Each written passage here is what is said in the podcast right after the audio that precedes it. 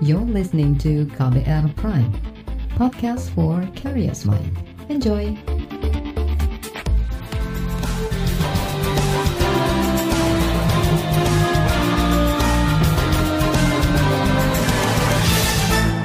Halo saudara, senang sekali saya Reski Mesanto kembali hadir sore hari ini di program KBR Sore edisi Rabu 17 Februari 2021. Sore hari ini, selama 30 menit ke depan, saya akan mengajak Anda untuk membahas pelaksanaan vaksinasi tahap 2 yang digelar pertama kali di Pasar Tanah Abang, Jakarta Pusat. Ribuan pedagang di pasar grosir tersebutlah didata dan akan divaksin selama beberapa hari ke depan. Pedagang pasar menjadi salah satu sasaran vaksinasi pada tahap kedua kali ini. Selain itu, ada lanjut usia, petugas keamanan, wakil rakyat, tokoh agama, wartawan, dan pegawai pemerintah yang akan divaksinasi. Pelaksanaan tahap ini dimulai hari ini hingga Mei 2021. Lantas, bagaimana pelaksanaannya di lapangan? Saudara, vaksinasi COVID-19 tahap kedua dimulai hari ini di Pasar Tanah Abang, Jakarta Pusat. 9.000 lebih pedagang pasar Tanah Abang sudah terdaftar sebagai penerima vaksin. Presiden Joko Widodo memantau langsung pelaksanaan vaksinasi di pasar Tanah Abang. Kita memulai vaksinasi untuk pelayan publik dan pekerja publik yang di dalam kalkulasi kami ada 16,9 juta yang nanti akan divaksin di seluruh Indonesia. Plus 21,5 juta untuk yang lanjut usia. Ini yang tahapan kedua yang ingin kita kerjakan. Dan hari ini kita lakukan di Pasar Tanah Abang. Tadi sudah kita lihat semuanya berjalan dengan baik. Manajemen lapangannya sangat baik. Jokowi menyebut vaksinasi tahap 2 ini memang menyasar pedagang pasar yang dianggap rentan tertular COVID-19. Vaksinasi tahap 2 juga menyasar kelompok masyarakat yang karena profesinya rentan tertular virus corona. Kita harapkan para pekerja publik, pelayan publik, baik itu aparat keamanan, para pedagang pasar, wartawan, atlet, juga pekerja-pekerja di toko dan mall, semuanya akan divaksinasi. Dan ini akan berjalan setelah di Provinsi DKI Jakarta akan berjalan di provinsi-provinsi yang lain sehingga kita harapkan nanti jumlah yang divaksin setiap hari akan naik secara drastis. Dalam kesempatan yang sama, Menteri Kesehatan Budi Gunadi Sadikin menjelaskan, vaksinasi massal tahap kedua akan dilaksanakan melalui empat metode. Salah satunya dengan mendatangi tempat keramaian seperti di pasar Tanah Abang. Nanti kita lakukan dengan empat tipe gitu. Ya. Tipe pertama datang ke ininya apa vaskes tipe yang kedua kita datengin ke kantor-kantor atau tempat mereka bekerja gitu ya. Kayak TNI Polri kita kasih aja ke mereka. Kan mereka bisa suntik sendiri. Yang uh, model ketiga adalah seperti ini. Kita datang ke tempat keramaian. Model keempat adalah kita bikin satu tempat penyuntikan massal dan orang datang ke sana. Nah keempat model ini akan kita atur tergantung jenis pekerjaannya. Bagaimana petugas publik itu menghadapi masyarakat dalam pekerjaan sehari-hari. Memang kita di sini terbuka untuk masuk namanya juga pilot project. Ya, jadinya kalau belum berhasil daftar, daftar lagi aja. Kan ini masih ada lima hari. Dan kalau ada kekurangan itu bisa menjadi masukan kita supaya besok kita bisa pergi. Nah memang kita kan masih buka lima hari ya. Ini hari pertama 9.700. Data 55.000 juga data awal ya. Kita nggak tahu berapa banyak sebenarnya yang ada. Tapi kita terbuka kok. Jadi kalau memang pedagang itu ada di sini, benar-benar beroperasi di sini, dia silakan daftar. Itu tadi Menteri Kesehatan Budi Gunadi Sadikin. Dan saudara pada bagian selanjutnya kita akan mendengarkan laporan khas KBR bertajuk Respon Pedagang Tanah Abang usai vaksinasi. Selengkapnya sesaat lagi tetaplah di KBR sore. You're listening to KBR Pride, podcast for curious mind. Enjoy.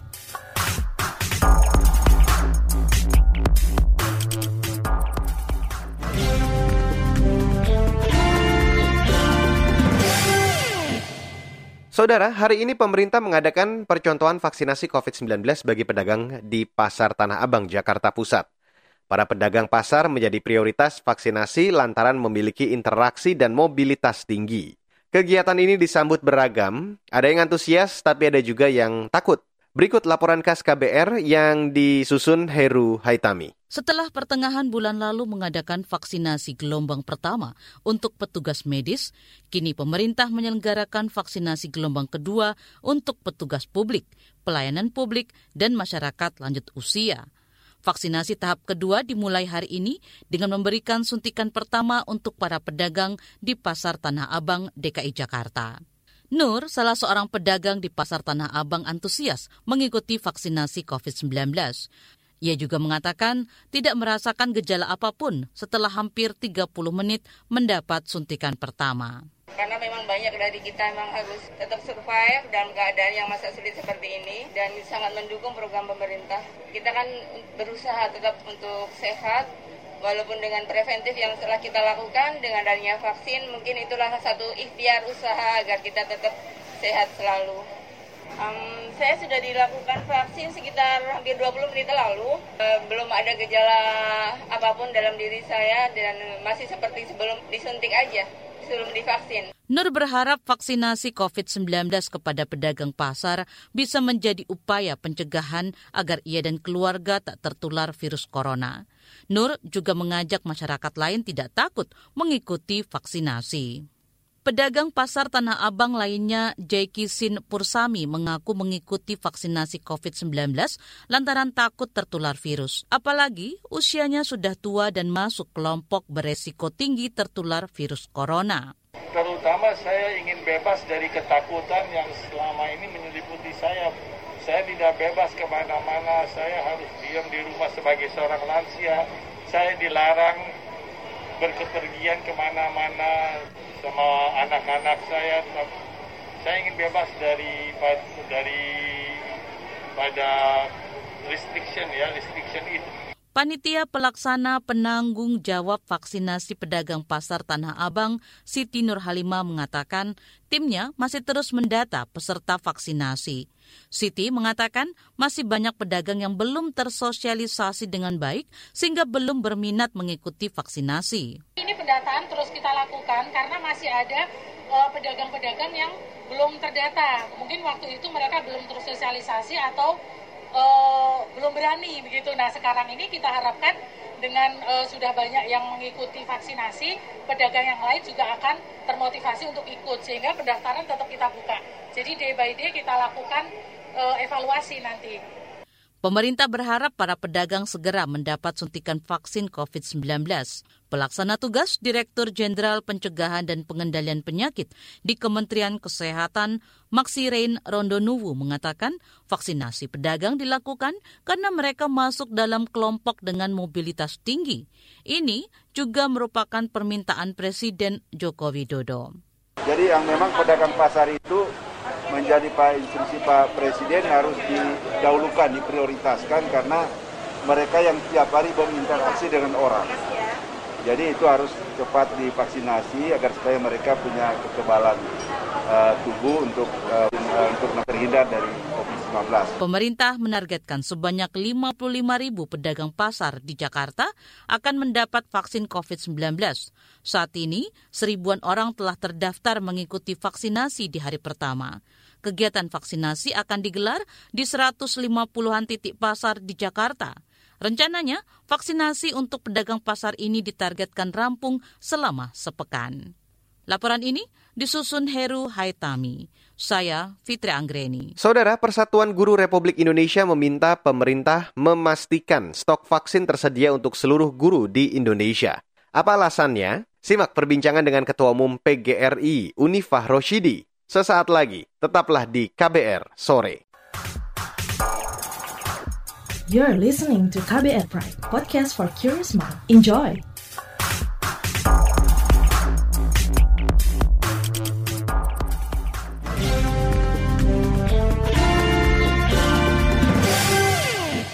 Terima kasih Anda masih bergabung bersama kami di KBR sore hari ini, 17 Februari 2021. Saudara, vaksinasi COVID-19 tahap kedua bagi pelayan dan pekerja publik dimulai hari ini. Guru termasuk salah satu dari sekian banyak pekerja publik yang menjadi prioritas. Mereka pun antusias menyambut vaksinasi. Selengkapnya, saya hadirkan wawancara jurnalis KBR Reski Novianto bersama Ketua Umum Persatuan Guru Republik Indonesia atau PGRI, Unifah Roshidi. Guru menjadi salah satu prioritas sasaran vaksinasi COVID-19 tahap kedua. Menurut Anda, bagaimana kesiapan para guru? Ini uh, vaksinasi itu sudah sangat dinanti oleh para guru. Jadi guru sendiri sangat antusias untuk menerima uh, vaksin karena uh, para guru memang ya sadar betul dia harus jadi contoh. Kedua memang itu satu-satunya cara untuk yang terbukti aman dan ilmiah untuk memutus mata rantai COVID. Jadi guru tuh udah siap. Indikatornya banyak banget gitu. Untuk vaksin tuh mereka sudah menanti. Jumlah total guru se-Indonesia itu kan hampir 3.400. Guru negeri, swasta, dan honorer.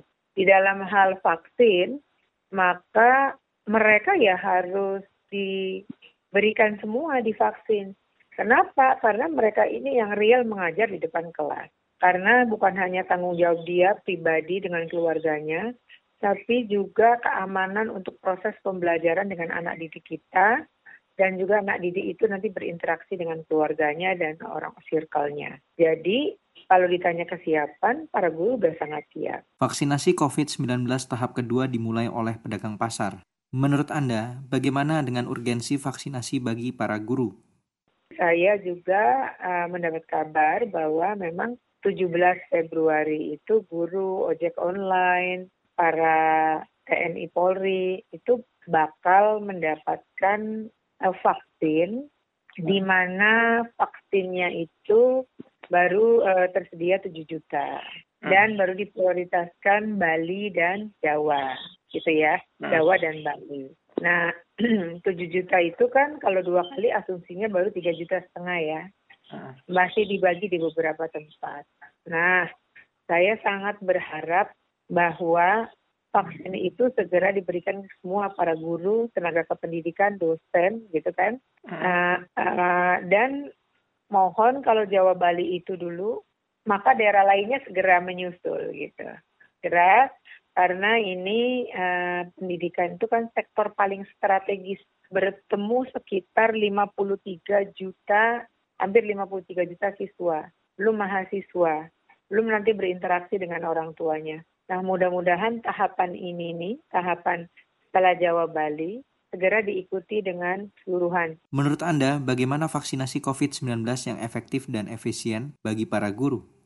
Pak Menkes sempat bincang-bincang dengan saya Bu, ini bagaimana kira-kira vaksin ini bisa dilakukan secara efektif dan efisien? Efektif jumlahnya. Jadi kalau guru sih gampang aja. Uh, mereka secara kedinasan sudah terstruktur ya di hmm. bawah dinas masing-masing. Yang dari pendidikan dasar ke bawah di dinas pendidikan kabupaten kota dan itu yang SMA SMK pendidikan khusus melalui uh, dinas provinsi, media sosial, uh, itu saling. Yang penting adalah kesiapan justru. Titik-titik mana di tempat akan uh, dilakukan vaksin ada proses ya. Kalau vaksin itu ada proses. Dari vaksinasi vaksinasinya manajemen vaksinasi sudah dihitung. Kalau guru-guru udah siapa aja. Mereka sangat menanti gitu. Saudara, epidemiolog sudah menyampaikan strategi sasaran vaksin pada pemerintah agar pengendalian pandemi bisa maksimal. Apa saja saran dan strategi itu?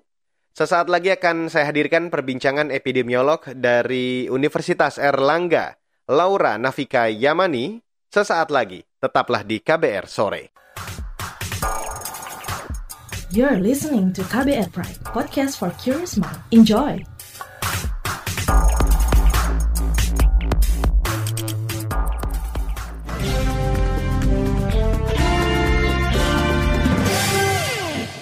Saudara, Anda masih bergabung bersama kami di KBR Sore 17 Februari 2021.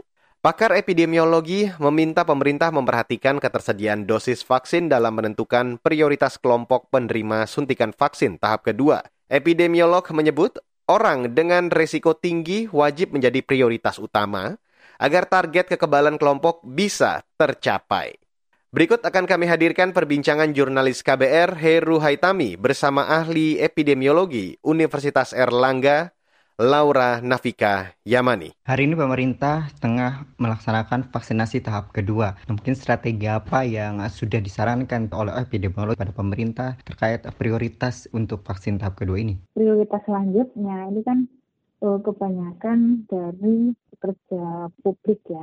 Pekerja publik ini termasuk polisi, kemudian para ASN yang memberikan pelayanan kepada masyarakat, kemudian juga ada guru, ya, dosen. Nah ini ya saya kira memang bertahap seperti itu. Jadi disesuaikan dengan ketersediaan dari vaksin kan gitu. Jadi harus sesuai dengan prioritas karena e, prioritas ini kan dibuat e, berdasarkan apa tingginya resiko kan gitu. Kalau nakes ini kan paling tertinggi ya karena mereka sehari-hari terpapar ya ada kemungkinan terpapar dengan orang yang positif. Nah kalau yang petugas uh, publik ini kan juga uh, sering berinteraksi dengan masyarakat ya.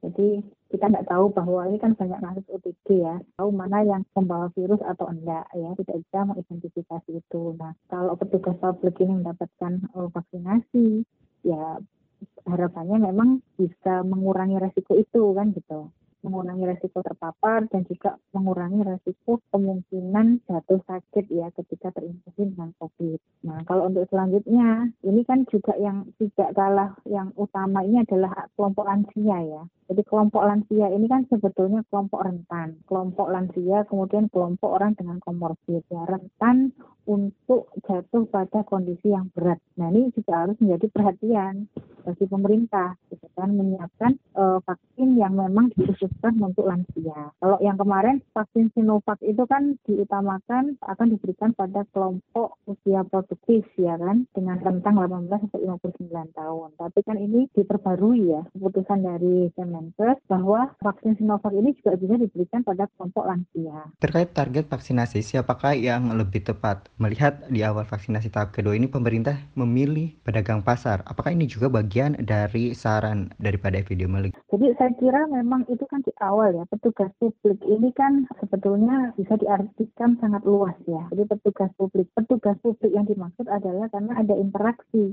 dengan masyarakat luas gitu kan. Nah ini kan memberikan resiko tinggi. Nah kalau misalkan pemerintah ini kemudian ya mengubah prioritasnya ya, jadi menambahkan mengubah ini kan menambahkan ya, tidak mengganti, menambahkan pedagang kaki lima ya, pedagang apa pun itu sebagai kelompok prioritas ya di uh, gelombang yang kedua ini.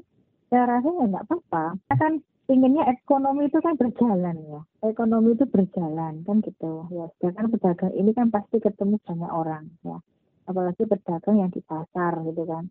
Saya kira siapa pun yang berhak ya siapa siapa pun yang diberikan vaksin ini kan ujung-ujungnya adalah memberikan kekebalan populasi, kekebalan kelompok ya. Jadi mau itu dari golongan misalkan, tapi kan karena jumlah yang terbatas, jadi yang diberikan ini yang memang berisiko tinggi gitu kan. Jangan sampai oh, karena siapa pun bisa diberikan nanti yang orang nggak ke mana-mana ya dikasih vaksin gitu. Jadi maksudnya nggak berisiko dikasih vaksin. Nah ini yang yang tidak boleh seperti itu kan.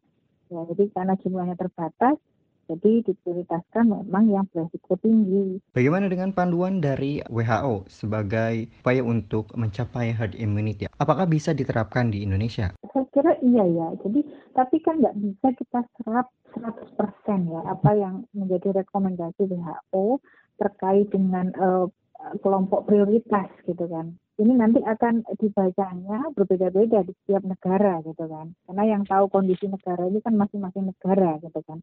Contohnya kalau di awal itu seperti di, di Eropa ya, kelompok prioritasnya langsung ke lansia seperti itu. Nah kalau di kita kan enggak ya.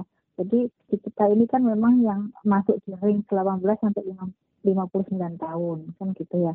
Nah, ini memang dikaitkan dengan kondisi kita. Kondisi kita ini kan dapat vaksinnya yang tipenya seperti itu. Artinya eh, yang diuji untuk eh, apa fase 3 ini kan dari kelompok usia 18 sampai 59 tahun. Jadi belum ada data ilmiah ya yang menyebutkan bahwa vaksin Sinovac ini bisa digunakan untuk lansia, kan gitu. Kalau di Indonesia, karena yang dilibatkan sebagai volunteer. Tapi kan di negara lain ternyata juga sudah melibatkan volunteer dari kelompok lansia ya yang di atas 60 tahun. Kemudian BPOM, kemudian Kemenkes ini juga uh, berdasarkan data ilmiah yang disampaikan dari negara lain itu menjadi pertimbangan untuk bisa digunakan uh, pada kelompok lansia di Indonesia kan gitu. Memang berbeda-beda nanti. Jadi artinya gini, rekomendasi WHO terkait dengan kelompok prioritas ini ya tidak serta merta langsung dijalankan ya oleh setiap negara. Pasti akan ada pertimbangan-pertimbangan. Dan saudara wawancara tadi mengakhiri KBR sore untuk hari ini 17 Februari 2021. Jangan lupa untuk Anda yang tertinggal KBR sore hari ini, Anda kembali bisa mendengarkan di kbrprime.id. Jangan lupa untuk selalu memperbarui informasi Anda setiap jamnya melalui kabar baru, situs kbr.id, Twitter kami di account at berita KBR. Dan jangan lupa juga untuk selalu mematuhi protokol kesehatan 3M di mana pun Anda berada dan kapan pun. Menggunakan masker, menjaga jarak, dan rajin mencuci tangan dengan sabun di air mengalir. Akhirnya saya Reski Mesanto mewakili tim redaksi yang bertugas sore hari ini. Kami undur diri. Salam.